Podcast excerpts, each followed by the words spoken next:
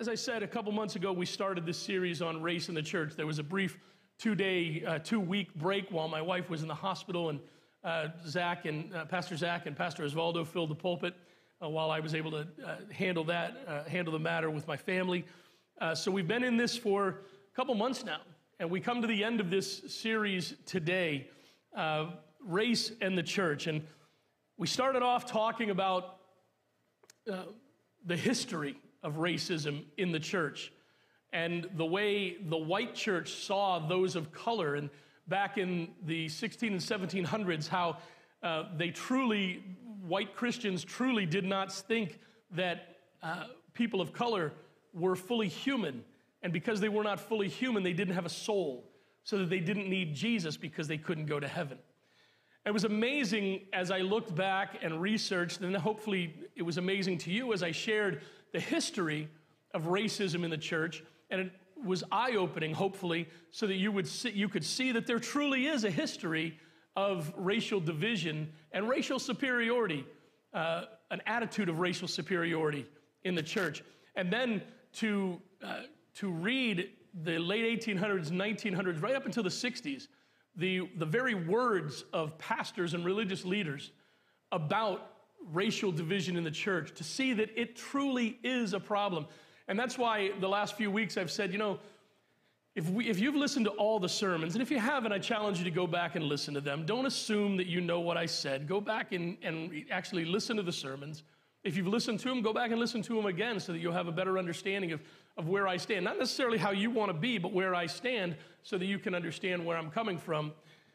But if you've gotten to this point now and you don't believe that there's a problem with race in the church, like I said, there's nothing more I can do for you. If you don't want to admit that there's a racial problem in the church, by this point in this series, then we, we just had to move on. And it comes to this, the last part, and the last, this will be the fourth message on this topic. So, what do we do? How, how do we fix this? How do we fix this? And the answer was by being intentional. And we talked about acting, uh, speaking with honesty, thinking with sincerity. And the last message we started last week was acting with integrity. And our, our text verse, text uh, verses has been uh, Philippians chapter 3, verses 12 through 14, that say, Not that I have already reached the goal or am already perfect, but I make every effort to take hold of it because I have also been taken hold of by Christ Jesus. Brothers and sisters, I do not consider myself to have taken hold of it, but one thing I do forgetting what is behind and reaching forward to what is ahead. I pursue as my goal the prize promised by God's heavenly call in Christ Jesus. I do not stand here before you today as a racial expert. I don't, I'm not here speaking as the, the foremost voice of racial understanding and healing in the church. That's not, that's not who I am. I understand who I am and I understand where I'm at. But what I do is bring to you what God has laid on my heart and what He's revealed to me through His Holy Spirit, and quite honestly, what I've experienced in my own life through raising two brown boys.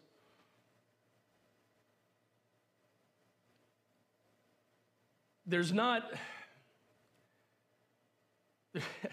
there's really no way to explain the anger that arises uh, in my heart, in my not in my not in my heart, because that's because that's in my in my spirit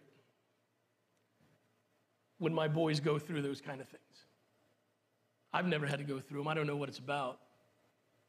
But I know when my sons experience this, uh, and it's been many times already, and they're only nine, uh, it's very difficult to put into words the rage that I feel. Now, fortunately, I'm 57 years old now. So uh, there's, the rage is balanced with common sense, hopefully, so it doesn't turn into uh, something ugly. But understand that I don't, pers- I don't propose to you that I am an expert. What I am is a witness. What I am is a voice. And hopefully, through this series, you have heard a voice of one who is truly searching for the answers. I don't have all the answers. I don't, I don't even know all the questions yet. I'll just be honest with you. But what I do know is that there's a serious problem. And that serious problem goes beyond humanity. That serious problem goes to the heart of the gospel of Jesus Christ. The church is divided racially, and we are presenting to the world a divided message. And if we don't fix that, then we are hypocrites to the world, and they don't see the true love of Jesus Christ. And that's what this has been about. If every believer in Jesus would pursue and address racial issues and understanding purposefully and intentionally, I believe we'd see an amazing and enormous change in the church.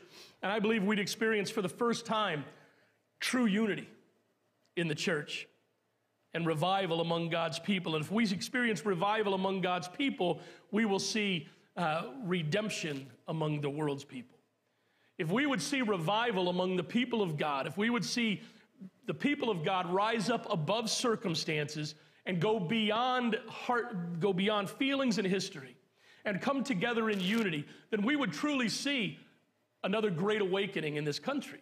We would see people turn to Jesus Christ. Our text challenges us to think deeply and intentionally if we truly want to change and become the person that God has created us to be. I gave you three guiding principles uh, at the beginning of this series, and I've mentioned, to you, mentioned them to you every week at the beginning of the sermon. And I'll re- this last sermon, I'll remember, remind them, remind you of what they are. First of all, you must admit that you do not know what you do not know about race, race relations, race relations in the church, and what the Bible teaches about your attitudes towards other races as a follower of Jesus. If you truly are going to dr- desire to find answers, folks, I can't say it enough. You have to be willing to admit that you don't know what you don't know. The most frustrating thing for me, Pete, the most frustrating thing is when a white father who has raised nothing but white children tells me how to deal with the issues facing my brown boys. Dude, you've got nothing, you've got nothing to speak from. All I have is what I've learned from other people. If I, if I try to address the, the problems of racism for my boys from my experiences, then I'll never even scratch the surface. So I've had to talk with other people, men of color, women of color, and get understanding so that I can address the issues with my sons. And I'm, I've got three books right now. I have people sending me books to read so that I can understand this stuff and know and have some, have some kind of a pool of knowledge from which to draw so that I can help my sons face and, and not just go beyond my sons, help my church understand this and reach out to my community and help my community understand this. And not just the white community, but the, the community of color as well. Because as we see when we get into the end of this sermon, there's, there, there's some openness that has to be there as well. Second one is you must accept that people of other races and your own race have different experiences and perspectives than you do when it comes to treatment from attitudes towards racial issues. And thirdly, we're saying that you must commit to applying the principles of the Bible to your view of people of a different race than you. We all have a choice to make. What am I going to do personally about the racial division within the body of Christ? What am I going to do personally? Listen, one of the most heartbreaking things for me as a pastor, as a man of God, and as a Christian man raising two brown sons, I'm, I'm just, I'm laying it out here this whole series, I hope you understand, I've tried to be as transparent and honest as I can be. It's been raw and brutal, and a lot of people didn't like it, and I, I'm sorry about that. But this is such a powerful issue in the church that I felt after much prayer that that's exactly the way it had to happen. When I see Christian people put memes up trying to defend and compare treatment of white people to treatment of people of color, it angers me. I'm telling you, it just angers me. You just don't get it. You just don't get it. Listen, it's very difficult for me to accept the fact that Gabriel and Michael can be really, those of you who know them know they're really good boys. They're mischievous, they're crazy, but they're good boys. I mean, they're good boys. I'm a tough dad. And as tough as I am, Erin's even tougher. So it's difficult for me to accept the fact that my sons, my two youngest sons, my brown sons, can be good boys. They can be faithful to church. You know, they stayed up all night last night. They don't want to say that, they don't want to admit that they stayed up all night last night, but they stayed up all night last night. You know why? So they could be at the first service. Because I've been letting them sleep in on Sunday and come to the second service because that's when we have children's ministry. But Gabriel and Michael stayed up. And when I got up this morning, going down to make coffee, trying to feel my way around the kitchen, Michael comes up to me and says, Daddy, we're up so we can go to church with you. Listen, my sons can be good boys. They can go to church. They can be good students. They can play baseball. They can be great teammates. They can be great neighbors. They can do great things for people and, and just be kind and nice and sweet and wonderful to everybody. But because of the color of their skin, they're going to be looked at by some people as less than and looked at as troublemakers. And that's just the fact of the matter. And that's a very difficult thing for a father to see. To know that my sons will be judged truly by the color of their skin. And they are. And you can like that or not, you can accept that or not, you can think it's true or not. And if you don't believe me, I just don't know what to do with that. I, I don't know what to do for you. But we have to do something to change and to bring about change. Martin Luther King Jr., and you're going to see this, uh, these initials MLK Jr. a lot through this sermon. Martin Luther King Jr. says, There comes a time when one must take a position that is neither safe nor politic nor popular, but he must take it because his conscience tells him it is right. I've reached that point in my life. I know what's right to do. And I pray that the church at, here at New Life understands it's the right thing to do and will follow along as we attempt to continue to minister to people and reach out to our community with the love of Jesus Christ while trying at the same time to bring unity to the body of Christ. Martin Luther King Jr. also said, A genuine leader is not a searcher for consensus, but a molder of consensus. Last week we started this, and let me give you a quick review of the three points that we covered. The first one was this if we're going to act with integrity, we must remember that Jesus is the answer. Above and beyond anything else, there is no political decision that will handle this. There is no financial obligation that will deal with this. There is no, uh, there, there's no powwow that we can have.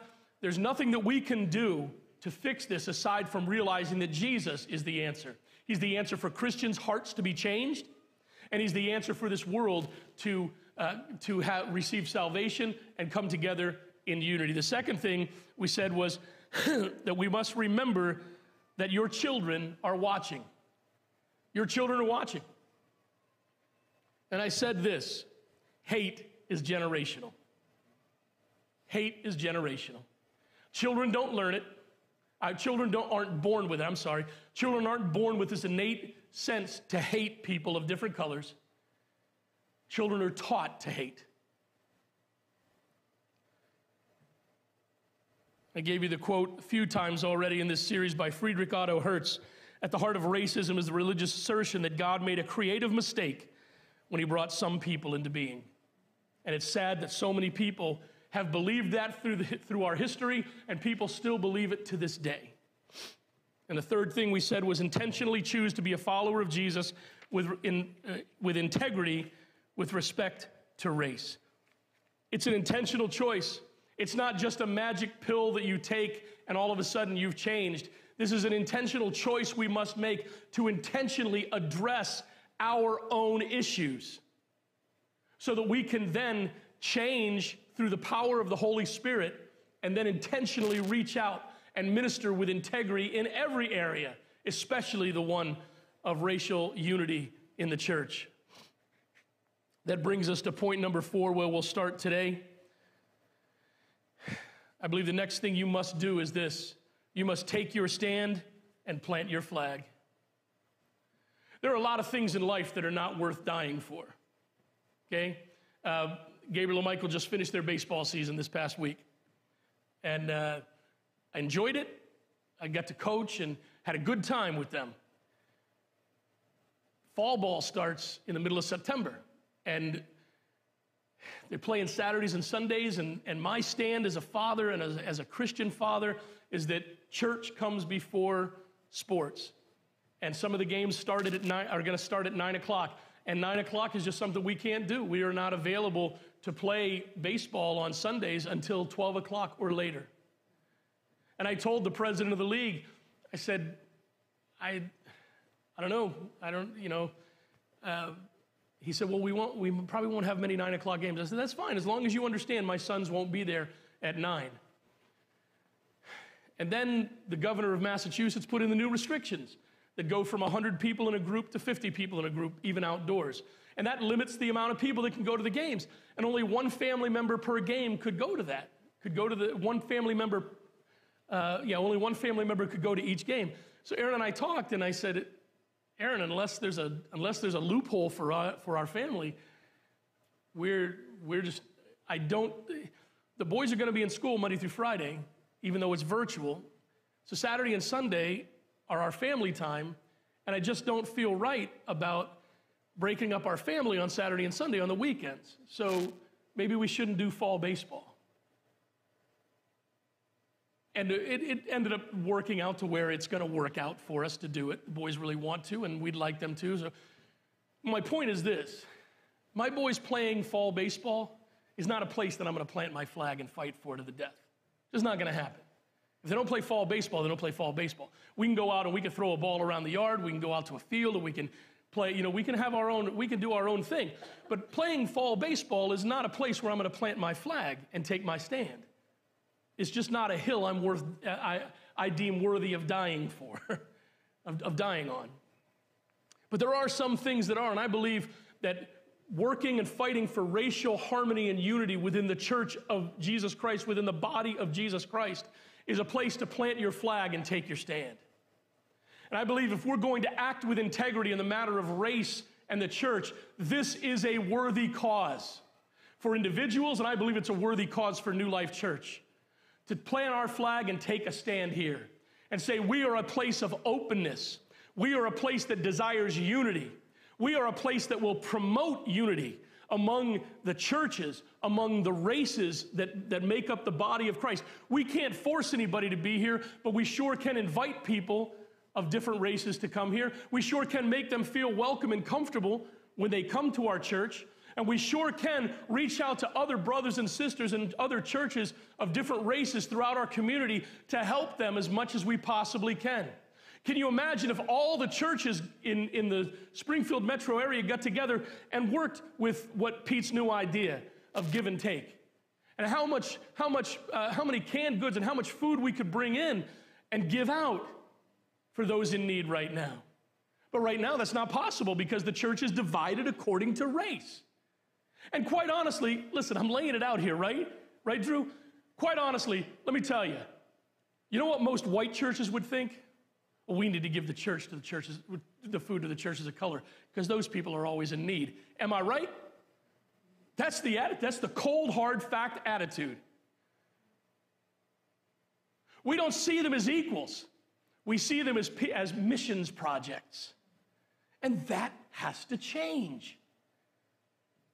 Take a stand and plant your flag. Martin Luther King Jr. said, If you can't fly, then run. If you can't run, then walk. If you can't walk, then crawl. But whatever you do, you have to keep moving forward. It can't end here. It can't end with the end of a, a, sermon series. This has to be something that you, as an individual, and we as a church intentionally move forward with, trying to bring about racial unity and harmony throughout the body of Christ. He also said this I came to the conclusion that there is an existential moment in your life when you must decide to speak for yourself. Nobody else can speak for you. One of the most frustrating things as, a, as a, an evangelical pastor in this country is that we, our church, is pegged and pigeonholed and judged based on the decisions of a few national leaders that call themselves evangelicals. No lie. Most people that walk into our church will expect, I'm just gonna say it, it's not my, I'm, I'm just gonna say it as an example. Most people that will walk into our church will expect us to have Trump flags flying and bumper stickers for President Trump reelection on every car. And I know in my church, that, in our church, that's not the way our church is. We're, we're actually like right down the middle with our, the people in our church. I don't tell you who I vote for because I don't think it's your business. I don't think it's my business to tell you. It's, it's not, it's irrelevant when it comes to the ministry of the church. But we are pigeonholed and flagged that way. But there comes a time in your life where you have to speak for yourself. I'm not letting anybody else speak for me on the racial issue. I'm doing it on my own. It doesn't make me popular. I've lost friends. I've, I've, I'm looked at uh, everything my sons do in our neighborhood now. I mean, everything they do is, uh, is scrutinized. You think it's bad being a pastor's family, being in a fishbowl. Try being the brown boys in a neighborhood that hates brown people. Everything they do is scrutinized. And I mean, we've had incidents where, listen, I was a mischievous kid, and people just accepted things because that's what it's like to live in a neighborhood with children. But not so. Not so there. So I'm speaking for myself. And I hope that you will speak for yourself and find your voice as, as, as it comes to, as it deals with the issue of race and church and unity. Racial unity in the church is a battle worth fighting with all of your might and energy. Marvin Williams, former NBA basketball player, said there is no better test of a man's integrity than his, than his behavior when he is wrong. There is no better test of a man's integrity than his behavior when he is wrong. Listen, if you've been wrong on the race issue throughout your life, get right. The test of, your test of your integrity and character is whether or not you will admit that you were wrong and be willing to change. Arnold Horshack said, Winning is nice if you don't lose your integrity in the process. I feel like, now that is, I will make a political statement. I feel like, I feel like you have to sell your soul to become president of the United States. Seriously. You have to completely give up who you are and become somebody completely different. I would much rather have somebody get out there and say, This is who I am, this is what I believe, whether you like it or not. If you don't like me, don't vote for me. If you like me, if you like what I stand for, vote for me. I, I really would. I would rather hear honesty, as raw and, and uh, offensive as it may be, I'd rather hear that than be danced around.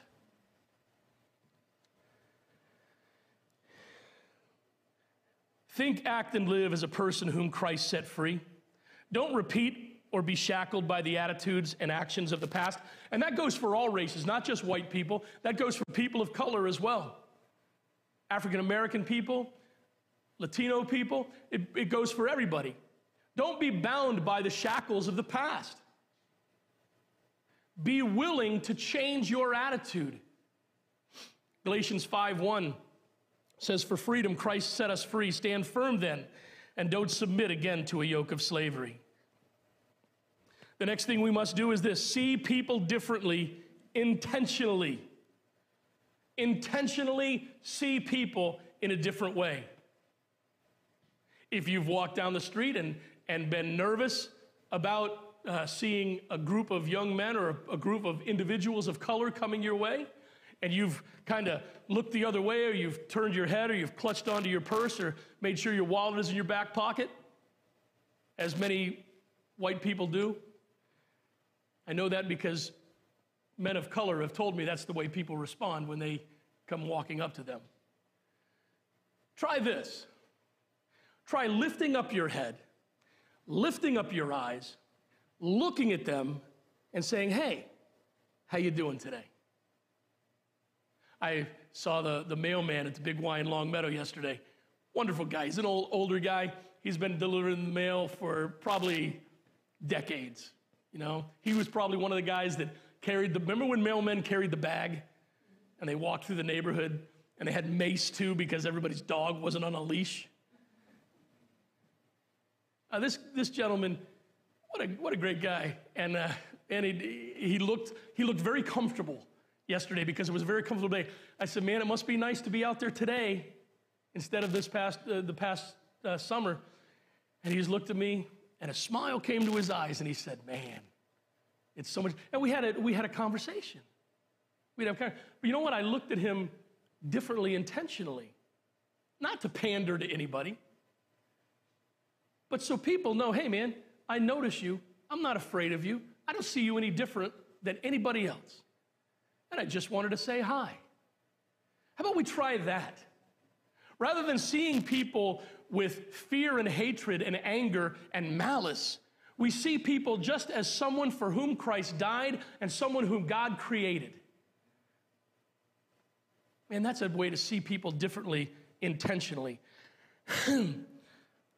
MLK Jr. said the ultimate measure of a person is not where one stands in moments of comfort and convenience, but where one stands in times of challenge and controversy. Where do you stand right now? Listen, I confront, I, I just can't help myself. when I see people make comments on Facebook, I jump in. Racial comments, I do. I'm sorry, I just do. Even if I don't know the person, I just do now. Because I am not going to allow that garbage to go unchallenged.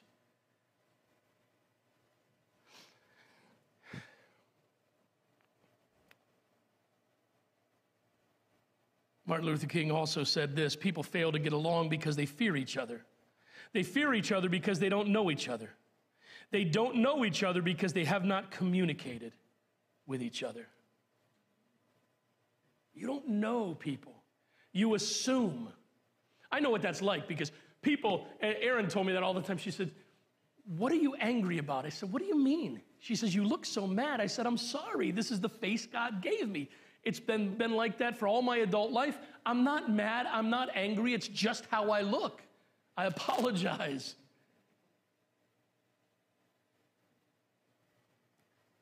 We assume by, by sight. And if we could go beyond our physical vision and see people through the eyes of Jesus, then we would begin to see them differently. Proverbs 3, verse, 31, verses 8 and 9 says, Speak up for those who have no voice, for the justice of all who are dispossessed. Speak up, judge righteously, and defend the cause of the oppressed and needy. We are supposed to be on the side of justice as Christians. Remember uh, the, the verse we had from uh, Micah? Let justice flow down like, like mighty waters.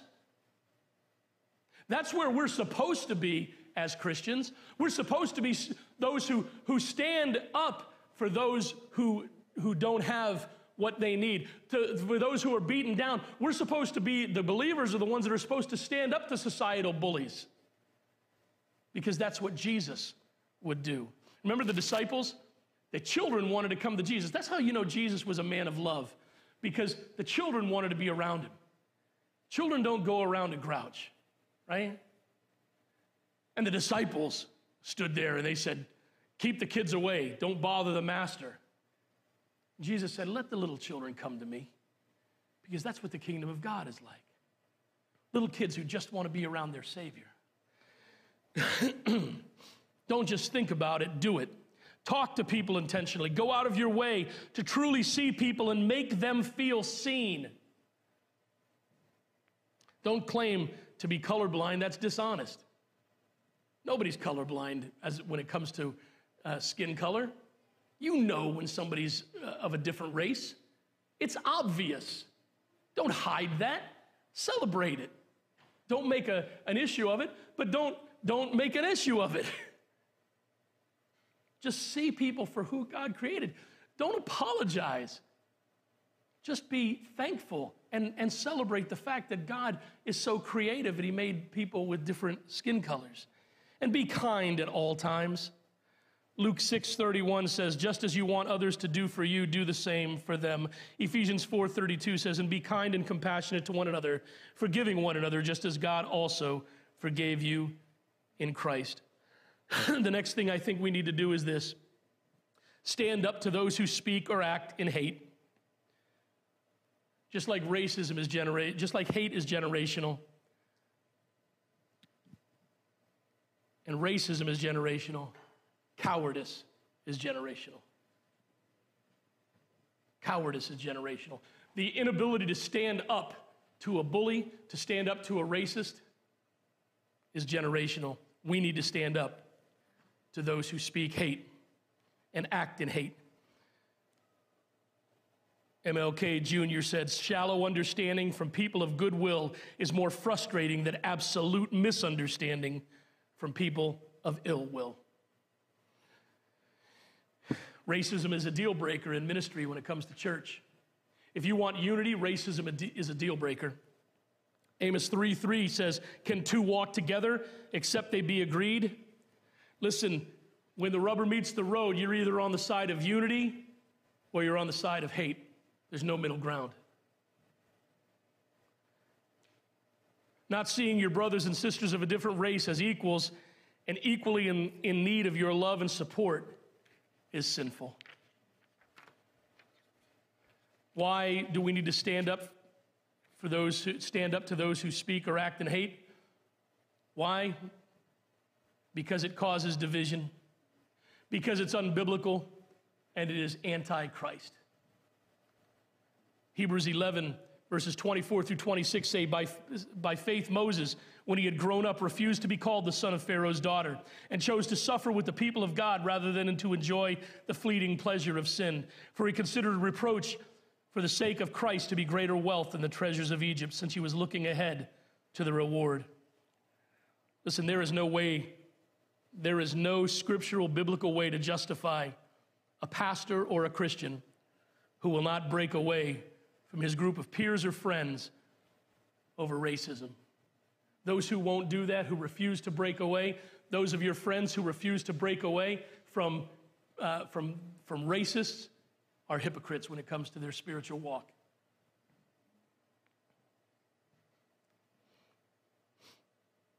Be more concerned about winning people to Jesus. All right, now I'm a, you might have been with me. Those of you watching on Facebook, might have been with me up to that, this point, but here's where, the, here's, here's where we're going to get a little bit tough if we haven't been already.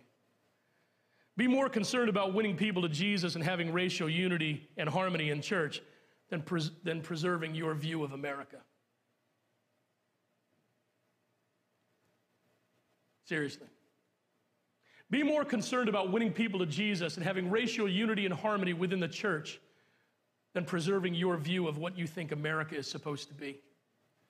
Listen, I love this country. I gave four years of my life to serve in the United States military. If anyone has a right to have a voice to speak on, on the issues of the flag and freedom, come and talk to me.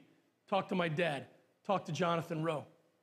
Talk to the other, other members of our congregation who served in the military. Don't speak for me. I don't want you to, I don't want you to speak in my voice because you don't know how I feel. Step behind, step away from this so I can say this. As a veteran, I don't like the way some people treat the flag, but I served to defend their right to speak up and to do what they, to, to have the freedom to do what they want. Does it make me angry sometimes? You want me to be honest about it? Absolutely. Absolutely. I also grew up on Navy bases while my dad served in the Navy. While my dad went away to war, to Vietnam. I wasn't old enough my, fa- when my father went away to war in Korea. Don't know if you knew that my father was a two war veteran. I grew up on Navy bases while my, while my dad went off to war to defend the freedom that these people, I believe, abuse. But it's their right, and that's why I served. So,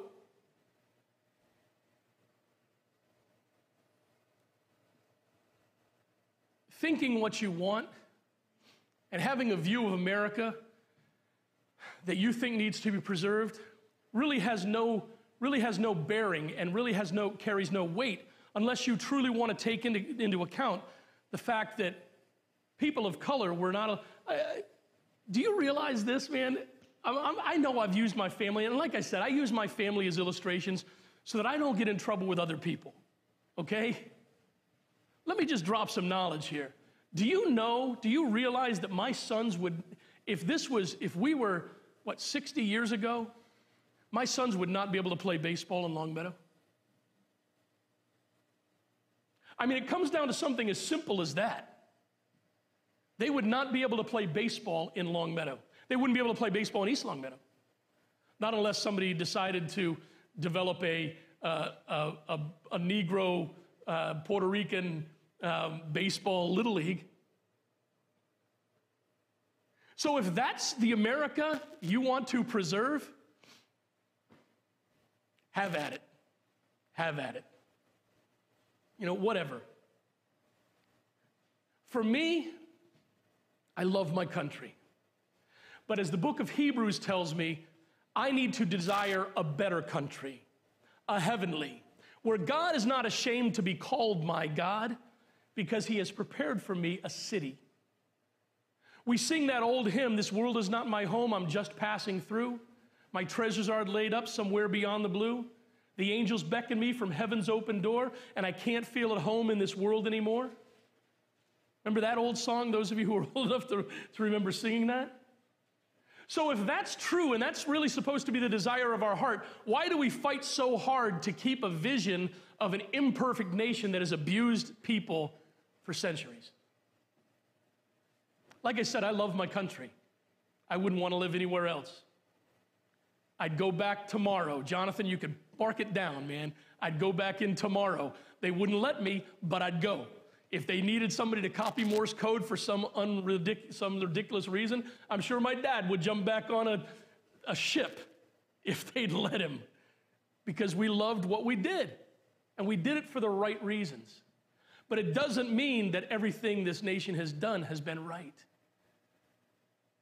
And my, my desire and my passion is not to preserve America, it's to win people to Jesus Christ.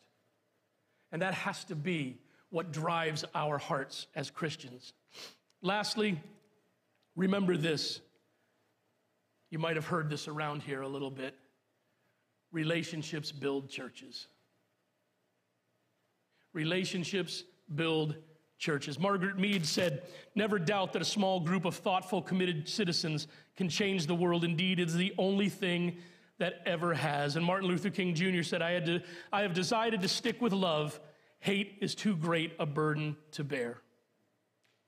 2 Peter 3:14 says, "Therefore, dear friends, while you wait for these things, make every effort to be found without spot or blemish in his sight, at peace." So build some relationships, but build them God's way. Build some relationships, but build them God's way. If the relationships you are forming in this church are not formed for the express purpose of growing in your faith, sharpening your brothers and sisters in Christ as iron sharpens iron, and reaching out to your community and helping each other grow to be better witnesses for Jesus Christ, then you're not building them God's way. Build relationships in the church, but build them God's way. Spend more time studying the Word of God than you do other trivial things in relationships. Spend time talking about your faith. Spend time uh, getting to know each other according to the Word of God. Sit down and read the Bible with your wife. Spend some time praying with your spouse. And don't get into a, a, a, a romantic relationship with someone who doesn't care about God.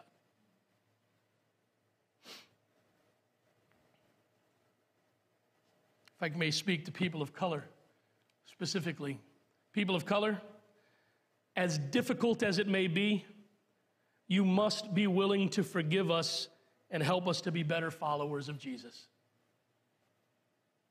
Because we can change all we want, but if you will not forgive and be able to move on and be willing to help,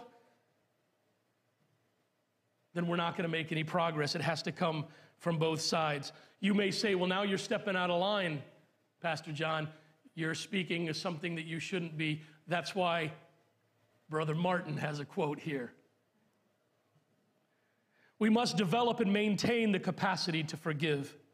He who is devoid of the power to forgive is devoid of the power of love. There is some good in the worst of us and some evil in the best of us. When we discover this, we are less prone to hate our enemies. People of color, you must be willing to be teachers and mentors for unity. You must be willing to be teachers and mentors for unity. You must be willing to have those conversations and be honest. We've talked about that. You must be willing to be honest with us who don't understand. That's the only way we'll learn. Matthew 18, verses 21 and 22 said, Then Peter approached him and asked, Lord, how many times must I forgive my brother or sister who sins against me? As many as seven times? Peter thought he was being, being generous here. I mean, to forgive him seven times? Jesus said this I tell you, not as many as seven, Jesus replied, but 70 times seven. And in, in, uh, in, in that language, in that culture, 70 times seven meant an infinite amount. Never stop forgiving. Never lose the capacity to forgive because once you do, you have built a wall up, and the only thing that will grow there is the weed of hate. Please be willing to give people another chance. Whether you're white, whether you're black, whether you're brown, be willing to give people another chance. You can either stand up and do the right thing, or you can sit on your hands and do the normal, commonplace thing.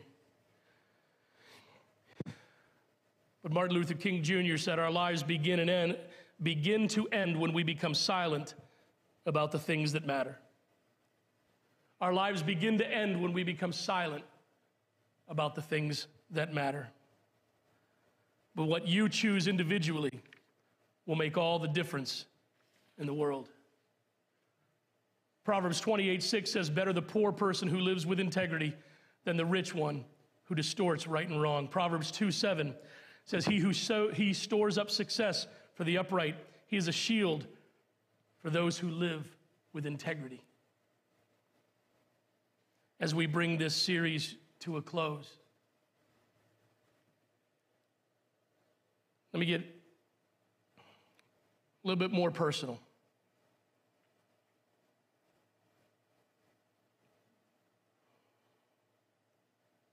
Of all the struggles I've had to face this year, church issues, unfair fishbowl scrutiny of my family. I said this Friday night and I'll say it again. Listen, I know. I know people go home and have conversations about my family. I've been in this game for a long time. I grew up as a pastor's kid. Anybody who's grown up in a pastor's family knows that people go home and discuss the pastor's family. Why, I'll never know. Why everybody thinks they have the right to dissect my family, I'll never know. I guarantee that most lives who has criticized my family this past year would never be able to stand up to that kind of scrutiny. I'll guarantee it. You know why? Because I know, because people have come and talked to me in sessions that I can't talk about. That's been incredibly difficult. To see my wife lambasted and blamed for things that she's not, not supposed to be blamed for. If you're not adult enough to take responsibility for your own actions and to take account for your own words, then I got nothing for you. That's been difficult. It's been very difficult dealing with the COVID 19 stuff and homeschooling my boys. Both of my boys have IEPs. Uh, Gabriel's in a learning center where he has somebody with him all the time explaining stuff. It's been difficult. And it's going to be difficult because East Longmeadow is doing distance education. So we're back there. There was that little thing that happened in the summer where my wife spent 26 days in the hospital. And uh, she literally almost died twice. That was tough. Tough year. But out of all of it, out of everything that my family has had to face, everything that I have had to lead my family through, you know what the most difficult thing has been? Dealing with the overt racism and hatred towards my two youngest boys just because they've got brown skin.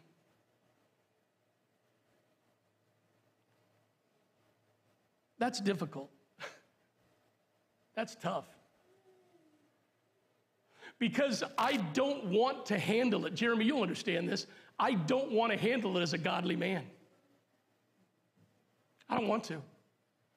I want to go to adult men and I want to grab them by the throat and I want to throw them on the ground and I want to beat them senseless. That's just being honest. But I can't. And I wouldn't. Because I have committed my life to follow Jesus Christ and to try to find a better way. And you know what the Bible tells me to do?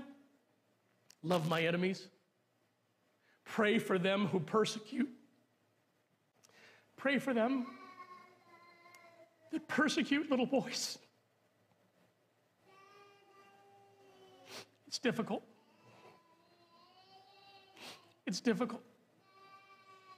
It's difficult to see Christians smile and laugh and post and comment and like things on social media that are so racist at their core. Because I know that that's how you feel about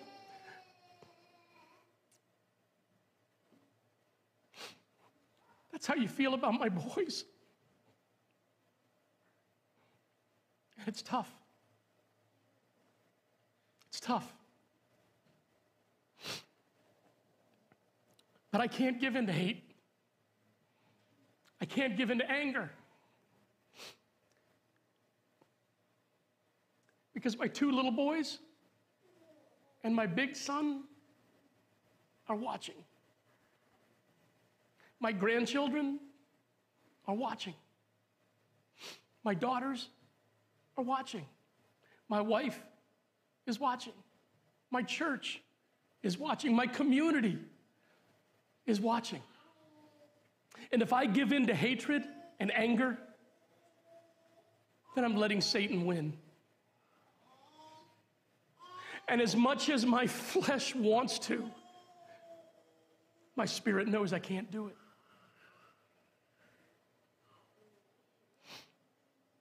I hope that this series has challenged you to be a better follower of Jesus, especially where it comes to race issues.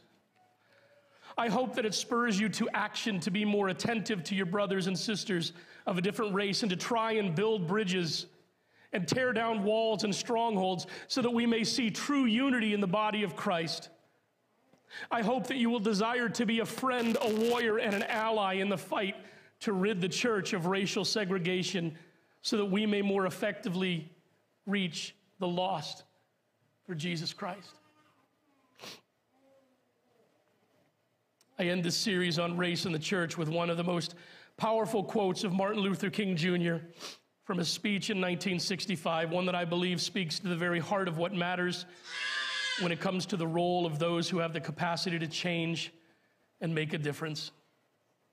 He said this In the end, we will not remember the words of our enemies, but the silence of our friends. Would you bow your heads with me in prayer? Lord, thank you for the grace Thank you for the permission to speak. God, whether people want to think or not, it hasn't been easy to preach this series. It hasn't been easy to study for this series.